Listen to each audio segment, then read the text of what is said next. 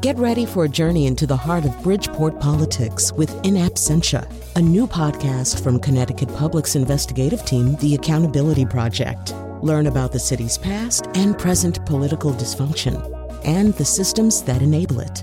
Tune in wherever you get your podcasts. Funding provided by Robert Yeager and the Tow Foundation.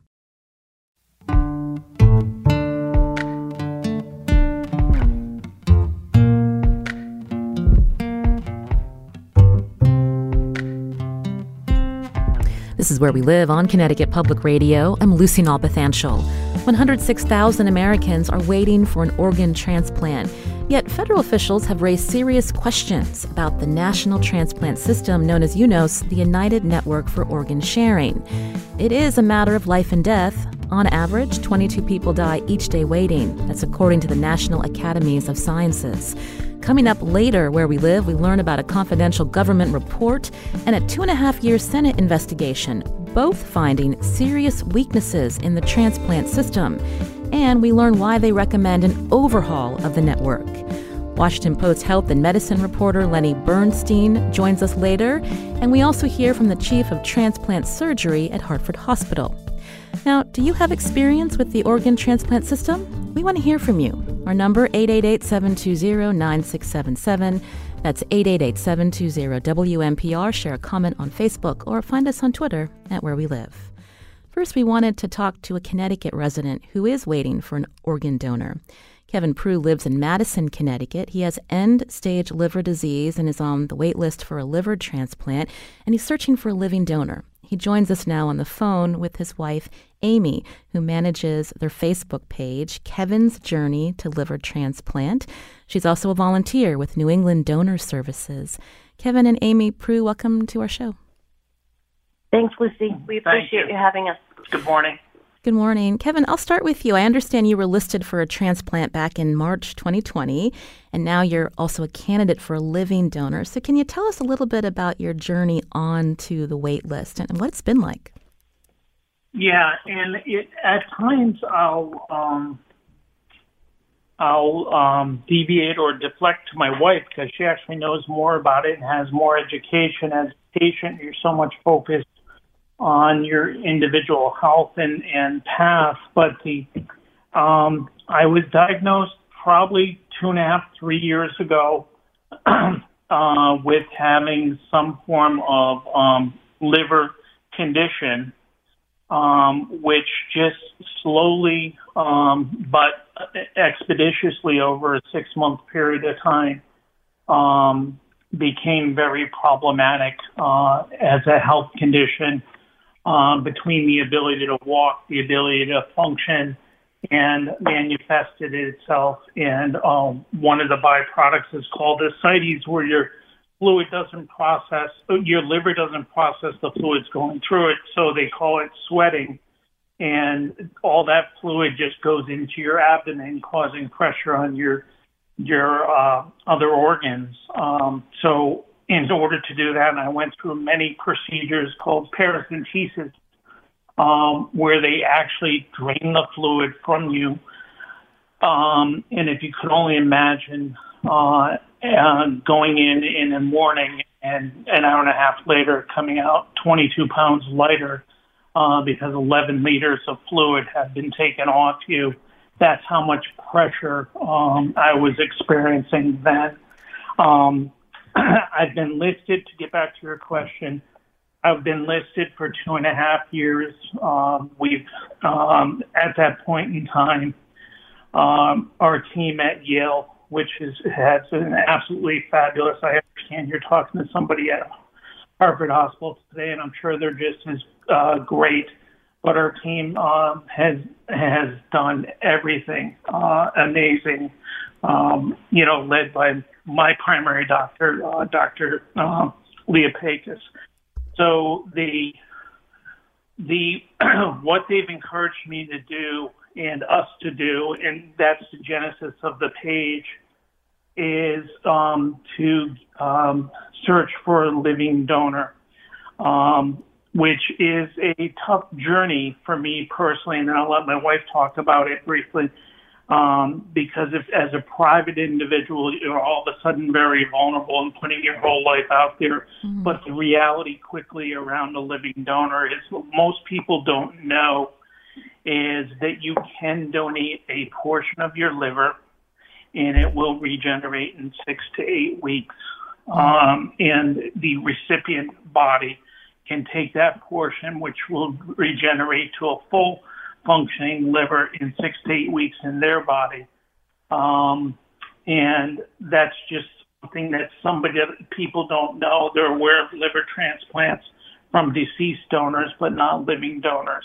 So well, thank you for uh, for explaining that to us, Kevin. Amy, I understand you're the spokesperson for the family. Again, you created that Facebook page, Kevin's Journey to Liver Transplant, and you're volunteer with the New England Donor Services. And so, tell us what it's been like to try to find a living donor, uh, and you know, when you think about who you're reaching out to, you know, how va- how wide a net you're casting. For sure, it's it's been a challenge. Um, there's so many different uh, levels, so many different aspects that you're trying to um, sort of pay attention to and take care of. But a number one for us, um, you know, the the waiting list, as um, most people are aware, is long. Um, you're told that from the get go. Um, I think unless it's an absolutely acute case, um, you know, where uh, you know, a donor is found immediately for someone, um, you know, suffering, you know, acutely. But um, other than that, you know, you're you're tasked with, um, you know, sharing your story and, and hoping to find a living donor. And of course, you know, we start with these rings with our closest family and um, and friends. But uh, even though you you start there, it's it's not really an ask.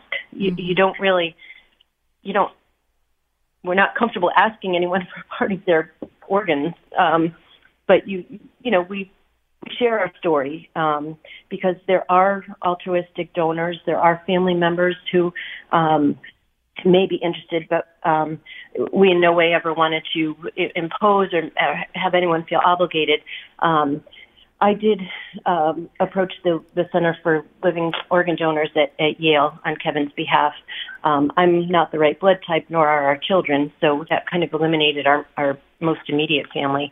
Um, so then what we, we did was um, we got brave and we just chose to share our story more publicly, and we created uh, kind of a Christmas card type mailing, if you will, uh, with Kevin's picture and our story. Um, we always feel it better to, you know, speak accurately from the source. Mm-hmm. Um, and we chose to, you know, really be as authentic and accurate as possible and as informative as possible. So we, we provided information on the card about um, both living and deceased donor um, types. Um, and as we've gone along, we've had uh, many, many, many, many, many people call uh, to inquire, to be tested. Um, we have had uh, three very, very close calls, um, individuals who have uh, gone to Yale for two days of full scale testing um, and unfortunately have just not um, been the, the right and accurate match, the perfect match of for the consideration of both the donor and the recipient. So, so what we've done then is um, you know, done the mailing. We've um, just decided to kind of share our story on, on Facebook, and I have spread out a little bit into Instagram, but um, Facebook seems to be able to, seems to be a little more um, uh, a little easier for me to to use uh, to share the story, almost in a diary type form. Um, and as we've gone along, we've we've you know come across so many people who have reached out who have either received a donation or um, have been a donor themselves, and they're encouraging and, and uh, they provide hope. And so, what we've learned and what we felt is that yes, Kevin has the need, and that's the reason for our journey.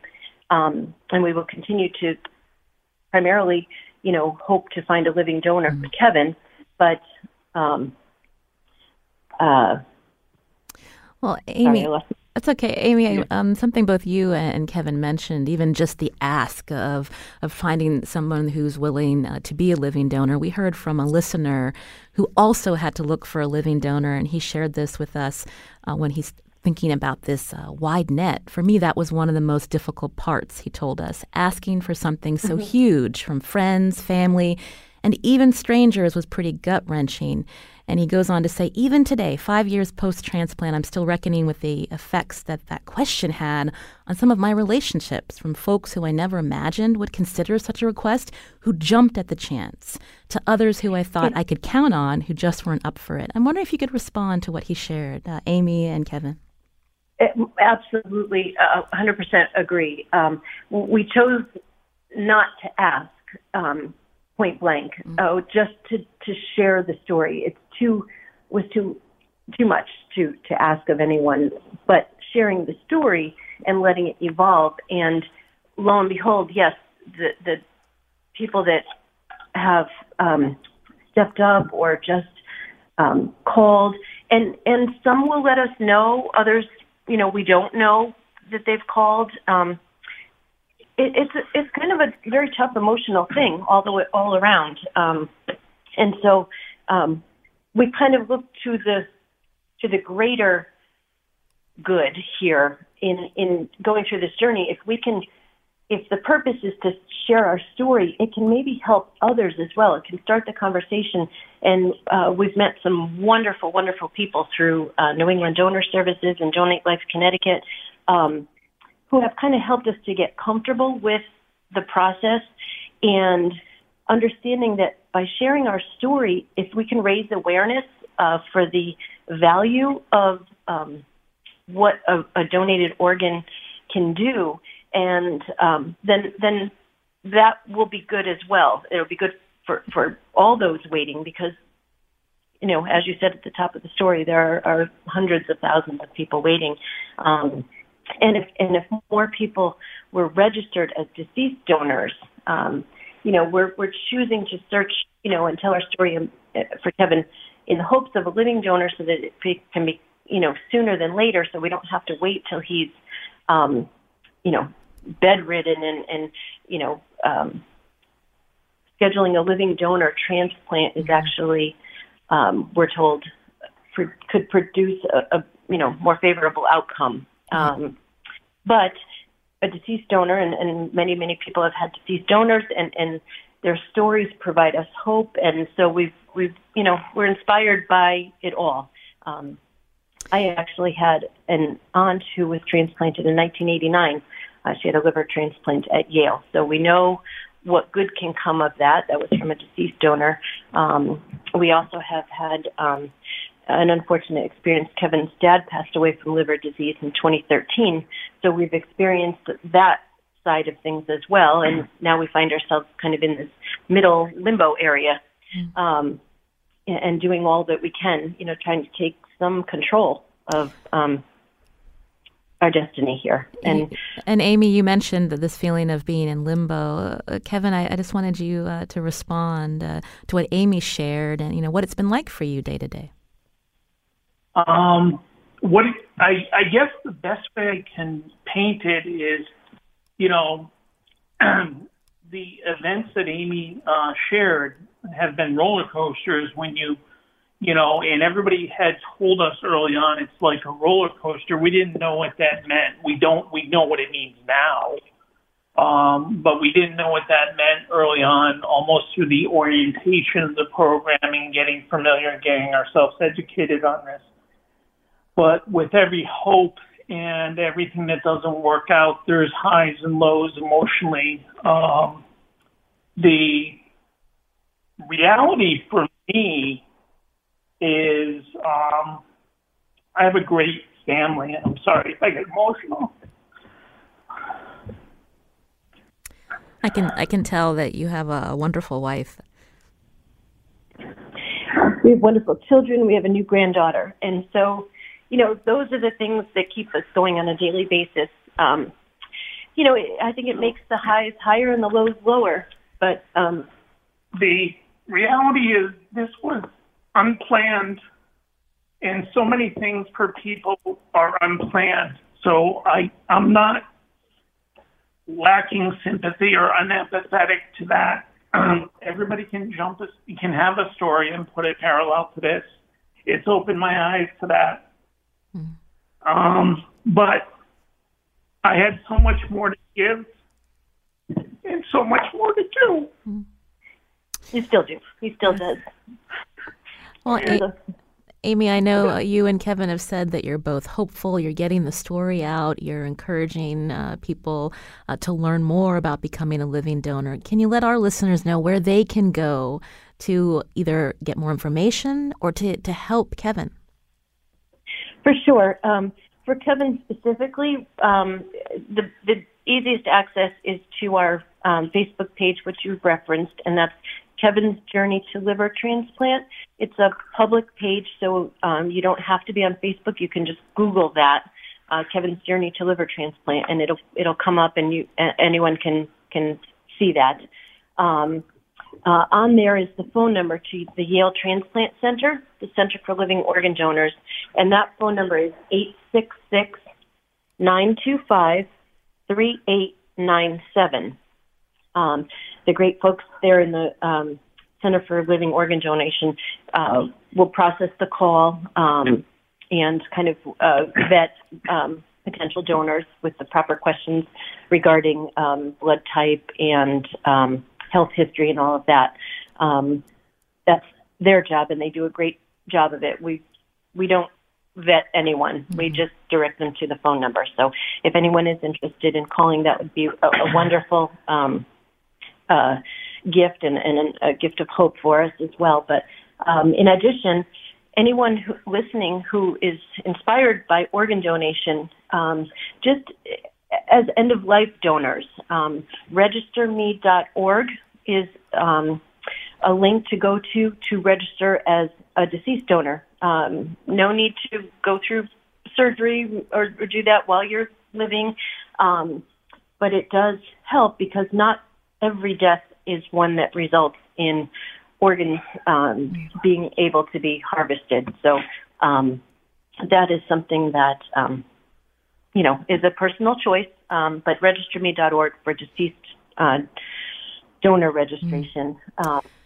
Well, thank you. Thank you so much for that information and for coming on to tell us your story. Amy and Kevin Prue, again, they're Madison, Connecticut residents. We'll share that information on our website and our social. Kevin, all my best to you. Thank you so much for your time. Thank you, Lucy. Thank you. You're listening to Where We Live on Connecticut Public Radio. I'm Lucy Nalpathanchel. Now, coming up after the break, we're going to learn about a confidential government report and a two and a half year Senate investigation both finding some serious weaknesses in the transplant system in the U.S., and we learn why they recommend an overhaul of the network. Washington Post health and medicine reporter Lenny Bernstein joins us, and later we hear from the chief of transplant surgery at Hartford Hospital. Now, do you have experience with the organ transplant system? You can join us too, 888 720 9677, or find us on Facebook and Twitter at Where We Live.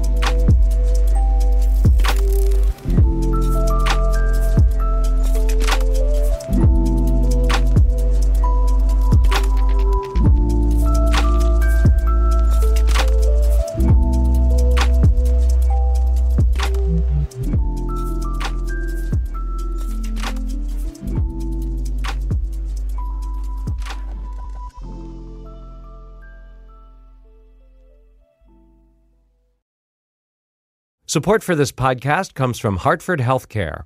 Elevating Health is funded by Hartford Healthcare. ECMO is a leading edge, life saving treatment for patients with cardiac or respiratory failure. Dr. Jason Gluck, director of the Mechanical Circulatory Support Program and Emergency Cardiac Care at Hartford Hospital, explains what it is. So ECMO stands for extracorporeal membrane oxygenation, outside the body oxygenation of blood. It's a life support technique that's used by highly sophisticated medical systems for patients with severe heart or lung failure. The technique involves removing blood from the body, oxygenating it, and then returning it back. ECMO procedures happen in the ICU, but not all hospitals are equipped with the necessary technology and staff. Dr. Gluck describes Hartford Hospital's ECMO Go team So ECMO is considered when treatments have failed. And in our center, with a special ECMO on the go team, we'll actually take that technology to their hospital and help them out there if they need to to stabilize the patient and then bring them back to Hart for recovery. For more information, go to ctpublic.org slash elevating health. You're listening to Where We Live. I'm Lucy Nalpathanchel. We're taking a deep dive into the nation's organ transplant system after a confidential government report and Senate investigation found multiple concerns with the United Network for Organ Sharing, known as UNOS. Now, the Washington Post obtained the confidential review of UNOS by the U.S. Digital Service that was completed 18 months ago. And this month, the Post reported on the Senate Finance Committee's two and a half year investigation into the nation's organ transplant system, finding widespread deficiencies. The Senate report finding 70 people died and 249 developed diseases after mistakes in the screening of organs they received in transplants. Washington Post reporter Lenny Bernstein is with us now to tell us more. Lenny, welcome to the show. Well, thank you for having me. Uh, well, you, there were several articles by the Post looking into the transplant network and, and, why officials say that the network needs vast restructuring. So, break it down for us. Sure. Um, I wanted to say very quickly that I was very sorry to hear Kevin's story, um, and and I'm I'm really uh, thinking of him and rooting for him. I hope he finds a living donor.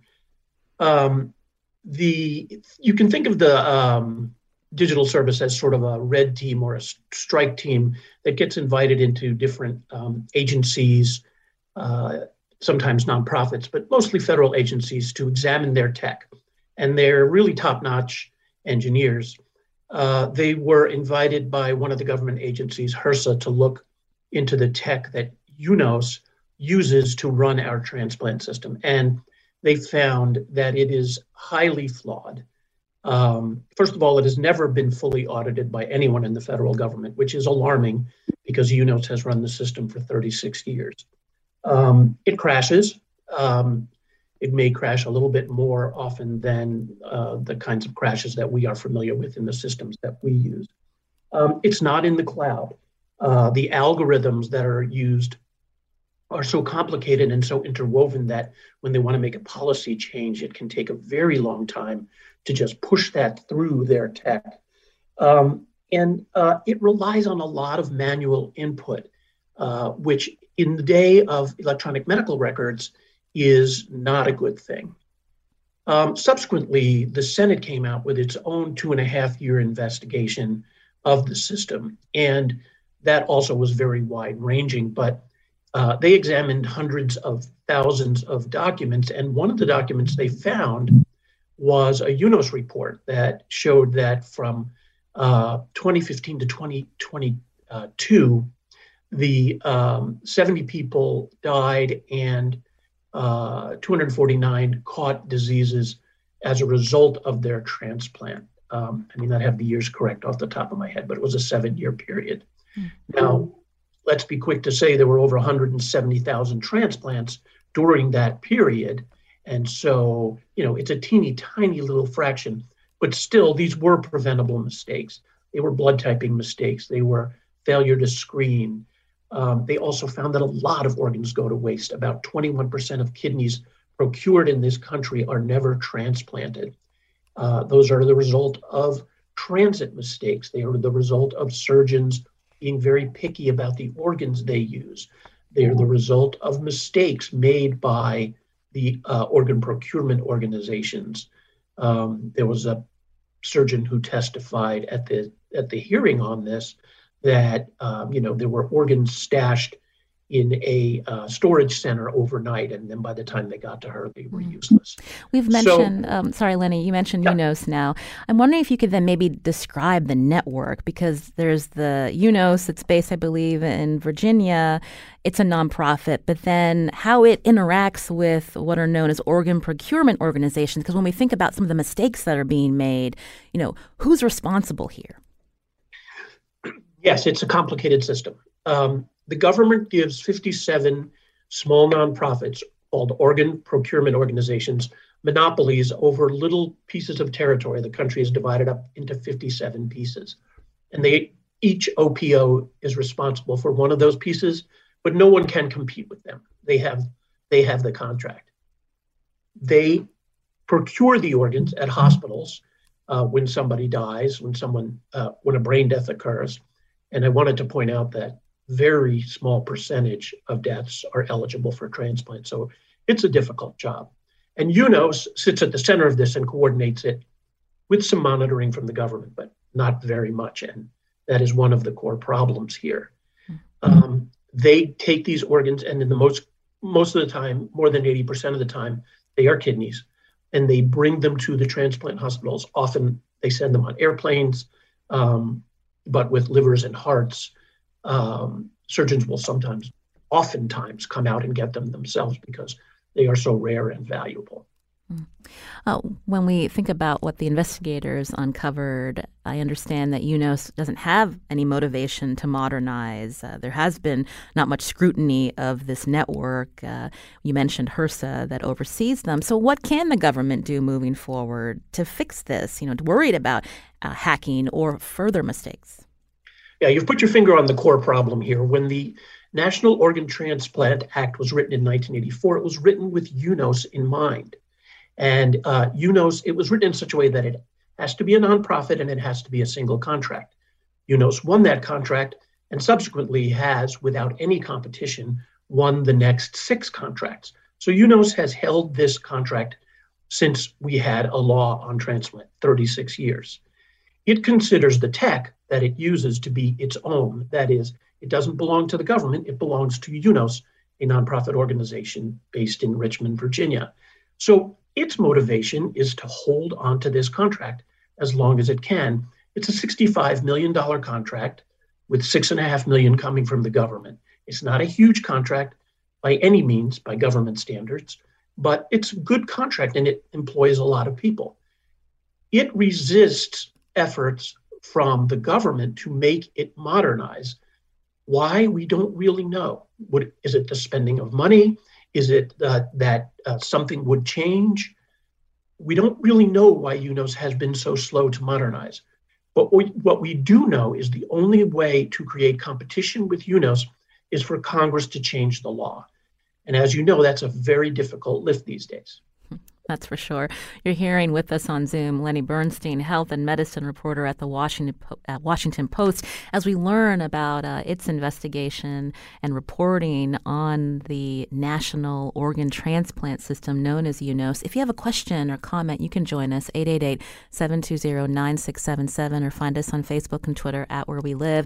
Coming up, we're going to hear from a local transplant uh, surgeon uh, from Hartford Healthcare. Uh, but when we think about the Senate investigation, uh, Lenny, and I think there were more about 1,100 complaints uh, when it when there were mistakes or issues with uh, transplants or trying to find uh, an, an organ uh, match.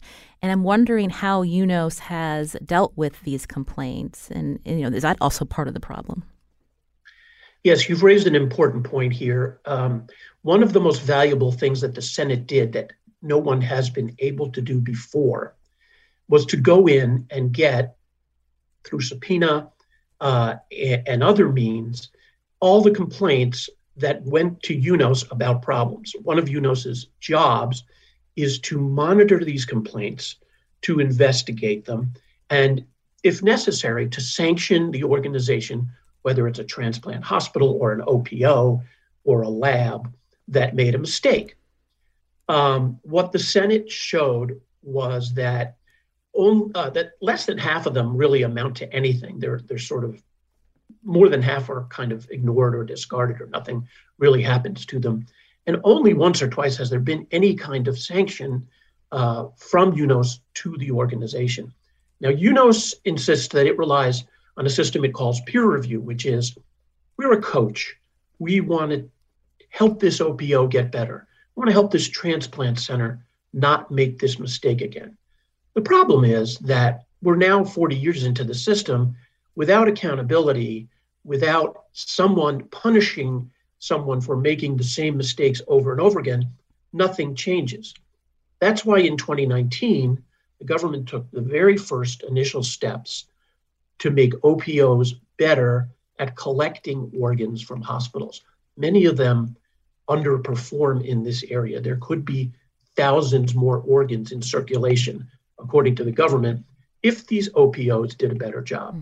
And again, so, OPOs mean organ procurement organizations. Yes, the 57 small nonprofits around the country that pick up organs at hospitals and make sure that they get to transplant centers. You know, I started the, the show talking about the people that are waiting. Uh, I think nearly 106,000 Americans. And so, what does all this these reviews happening on the federal level mean for people currently on the list, Lenny? I'm afraid it doesn't mean very much immediately. Um, the hope is that reform will uh, take shape and grow, and that the system will be made more efficient, more accountable, uh, so that there are more organs in circulation, there is less waste of organs that are so badly needed by people, and that over time, possibly, you know, five years, 10 years, I, am I'm, I'm really making that up, uh, you would have a system that whittles away at that list and brings it, you know, to a much smaller number of people waiting for organs. Lenny Bernstein, again, is health and medicine reporter at the Washington Post as we talk about this network um, responsible for organ transplants uh, and finding organs uh, for donor matches. You can join us 888-720-9677 or find us on Facebook and Twitter at Where We Live. Coming up, we're going to get another perspective from a longtime transplant surgeon at Hartford Healthcare, Dr. Glenn Morgan. We're going to take your questions too. Now, have you had experience with the organ transplant system? Join us 888-720-9677 or find us on Facebook and Twitter at Where We Live.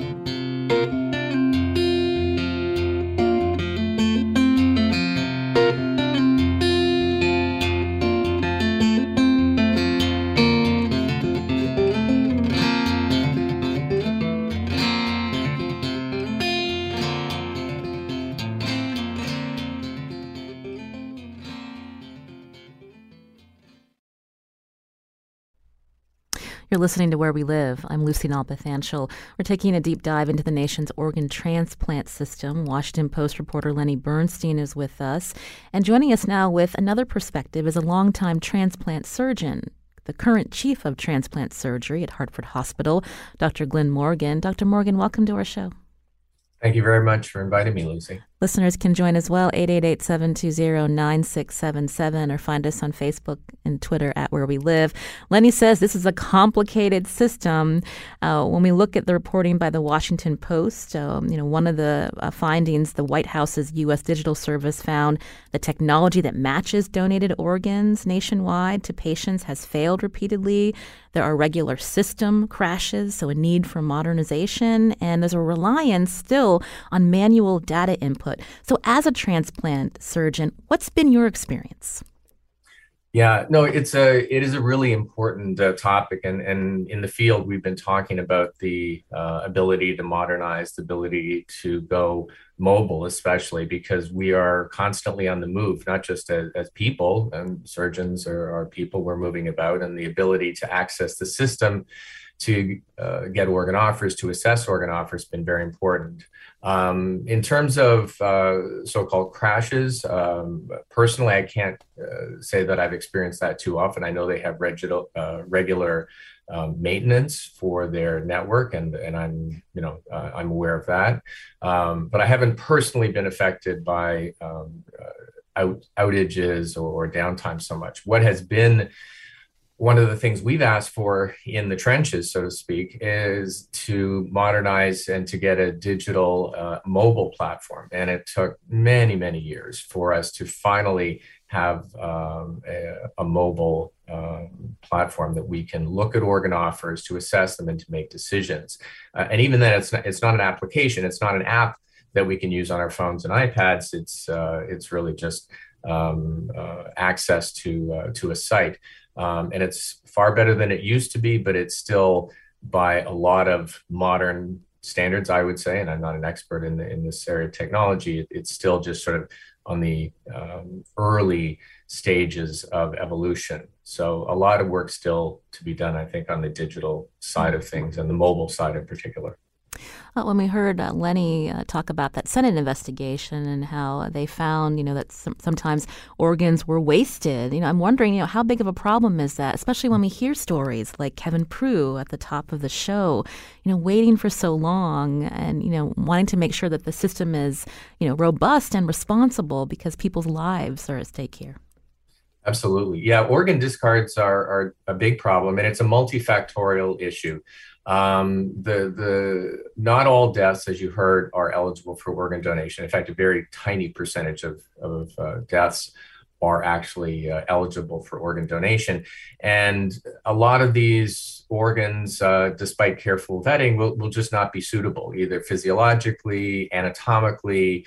Uh, for whatever reason, but I know we can do better. I think everybody in the transplant community on both sides of the fence uh, agrees that we can do better with uh, decreasing discard rates. Um, I do want to point out that uh, Kevin's situation is very different because he's at this point looking uh, to obtain uh, a living donor organ. So, not at all what we are mm-hmm. talking about here with the UNOS uh, technology and the discard rates. Um, but still, discard rates we should be working very hard to um, to minimize. And, and it's a it's a it's a problem that there's almost various conflicting missions because as the transplant center our mission of course is to get our patients healthy. It's to to get them through this process to give them a new starting line for their lives. And so we're driven by getting transplants done and doing transplants uh, as often as possible. That's the mission. That's our new uh, mission. And not a new mission but a, a reinvigorated mission based on HRSA metrics for the last year to do more transplants to get more people off lists and back to their families and their and their communities. Um, but we're also under tremendous scrutiny by regulatory agencies for outcomes, and uh, insurance companies will be looking at that. They will grant contracts. They will um, award centers of excellence contracts based on these data. And so, when transplant centers are looking at organs, they're there's this conflicting mission. Well, we want to get more transplants done, but we have to do the best we have to do the cases that are 100% successful are most likely to yield the highest degrees of success. So it makes it, there's a, this conflict about trying to get as many transplants done with the organs available, knowing that not all of these are going to be um, ideal, so to speak. So there is a, there is a push pull for the transplant center. And then of course, UNOS and the OPOs in the middle, and they have their uh, mission and their vision for the way things should work. So there are these three competing entities when we should all really be moving forward in in unison or at least in harmony. Mm. When we think about the, the OPO, the organ procurement organizations that serve this region, do you have full confidence in, in the work that they're doing uh, to find matches and to help with uh, transportation uh, to your hospital yeah, I, you know, I do. In this area in New England, it's called New England Donor Services. Uh, they do an excellent job.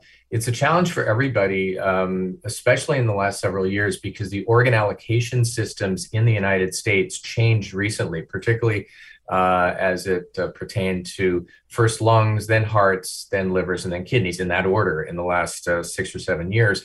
And so organs that used to be uh, limited uh, to a large degree based on geography have now those geographic barriers have been taken away which was a very good thing for our patients. So the patients who are the most in need the critically ill patients are now getting organs at a much higher rate. So the success rates for getting organs to critically ill patients have gone up. There's still a big need for patients who are more stable but uh, getting those organs to people because the geographic boundaries have been taken down are now we're dealing with a lot more logistic challenges getting these organs from point A to point B. So we used to get organs primarily from New England. Now it's very unusual for us to get organs from the New England area. We'll be getting them from the Midwest or the South because uh, of the dropping of these geographic uh, uh, barriers. So it's been good but it's also a challenge when you think of uh, logistics. Hmm.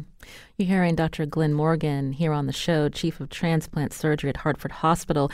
Lenny Bernstein still with us, health and medicine reporter at the Washington Post. Post. Lenny, I wanted to hear your response to, to Dr. Morgan's perspective, including that that uh, conflict that he had mentioned. Um, I agree completely uh, with what he said. Um, I think organ transplantation is a medical miracle. I've studied it now for years. Um, the advances made since early organ transplantation, both in technique and uh, in um, immunosuppression, uh, are incredible. And you know there are hundreds of thousands of people alive today because we have this in our country. Um, that said, the government has put Dr. Morgan and his colleagues in a difficult position. At, they are judged on the success rate of their patients. How many of them are still alive X years down the road? So, the incentive for Dr. Morgan and other transplant surgeons is to pick the very best organs, to look them over carefully and say, this is the one that's most appropriate for my patient. That's terrific, but it means they might pass on some and they may go elsewhere or they may not be used. And so he is in a very difficult position um, trying to satisfy both goals that he mentioned. Mm. Dr. Morgan, I, I, wanted to go back to you because I, I, am curious about the screening process for both eligibility and matching donors. Because when we hear that the Senate Finance Committee's investigation uh, looking at these complaints with UNOS, again, 70 people dying, 250 others developing diseases after organ transplants, again, that is a tiny fraction as of all transplants done, as Lenny mentioned. But even this reliance on manual uh, input of data, and I'm wondering if you can talk about that, and you know, you know, again, other places where the system could be improved. Yeah, it, it's um, first of all without knowing the details, because as as you uh, are very much aware, the devil's in the details. So uh, when we talk about these, um, I'm not sure uh, that we're dealing with data entry errors or uh, issues where, for example, a donor would be identified, an organ will be transplanted, and then weeks to months later, it's found that a disease has been transmitted, such as a virus. So I suspect a lot of these are like that. And before the technology existed, for example, to check donors for hepatitis C uh, with you know accuracy windows of 24 to 48 hours, so transitions or transmissions of diseases like that could occur. Uh, we're now a lot better at that, and the system, medical science, is a lot better at detecting uh, these diseases, just as we are with COVID. We can now turn over a COVID test uh, in an hour. So I suspect some of these things may just be dated, and in medical technology terms, even a few years can outdate something quite significantly. The data entry side is really a lot of that comes on the transplant center end, where our staff have to enter data on patients who are either being added to eligibility lists um, or are being expected to be reported on after transplant and how they're doing. Um, and you'll notice I use the term eligibility list, which is really an important distinction uh, because most organs are allocated, uh, and kidneys are the one exception to this, but the other organs are allocated based on the severity of one's illness or basically stratifying how ill your organ is making you. Uh, kidneys are the only exception. Kidneys are still allocated largely on the amount of time you've been waiting for a kidney, um, but the others are, are uh, allocated based on how sick you are uh, or how sick your organ failure is making you. Hmm. Lenny, did you want to respond when we think about you know the data that was used in the Senate report and even you know where some of these errors uh, were uh, encountered in terms of you know people getting sick or dying? I'm going to pick out one area that um, a couple of surgeons mentioned to us uh, and then testified as well at the Senate hearing, and that's tracking of organs. Um, UNOS has been so slow in developing its own technology to track an organ. Let's say it's coming all the way across the country uh, or as Dr. Morgan uh, pointed out, from a very great distance, more which more and more of them are now. UNOS has been so slow in developing its own tracking technology that docs sometimes use other means to follow their organs. Um, one uh, one woman testified at the hearing that she looked at their technology and decided it was so poor that she went with a commercially available uh, tracking system. Uh, another doc we quoted in the story said, Look, if we can know where our meal is through DoorDash, if we can know where our Amazon order is at every step of the way, why can't we know where a kidney is? And right now, and I'd like to hear if this occurs to Dr. Morgan, that's not always possible. Dr. Morgan?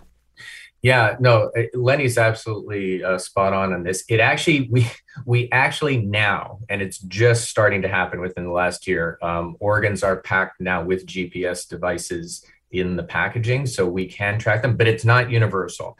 And again, kidneys are often transported either by land or by air without any um, uh, there, there's no accompanying uh, physician or medical uh, staff person. So they're uh, often, you know, put on an airplane or on a bus, or it could be anything, frankly, and and moving along. So having those with the GPS is very important. Uh, other organs, such as um, hearts, are often accompanied by the medical team. Livers, maybe half the time, are accompanied by the medical team but it would be nice to be absolutely sure that you could just drop a chip into a box and make sure that you knew 100% of the time where these uh, where these organs are. That it's gotten better. We do now get um, uh, a significant proportion that can be tracked um, but it's certainly not um, universal. Hmm.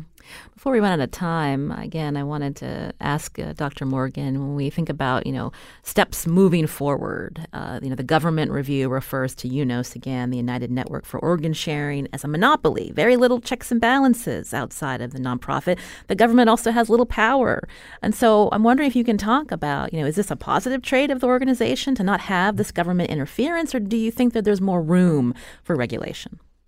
Yeah, I mean, as with many things, I, I mean, definitely the separation of the technology aspect and the policy making aspect would be, I think, wonderful. I, I, don't think there's any of us that would disagree with that. Uh, well, I shouldn't speak for the entire transplant community, but that I would certainly be in favor of that, separating out the technology from the policy making. The policy making, the allocation, the things that we do as a transplant community, and this involves people from all areas. We're talking the surgeons, we're talking patients, we're talking community members, we're talking OPO staff. Everybody's involved in the policy making that goes into this organ transplant system.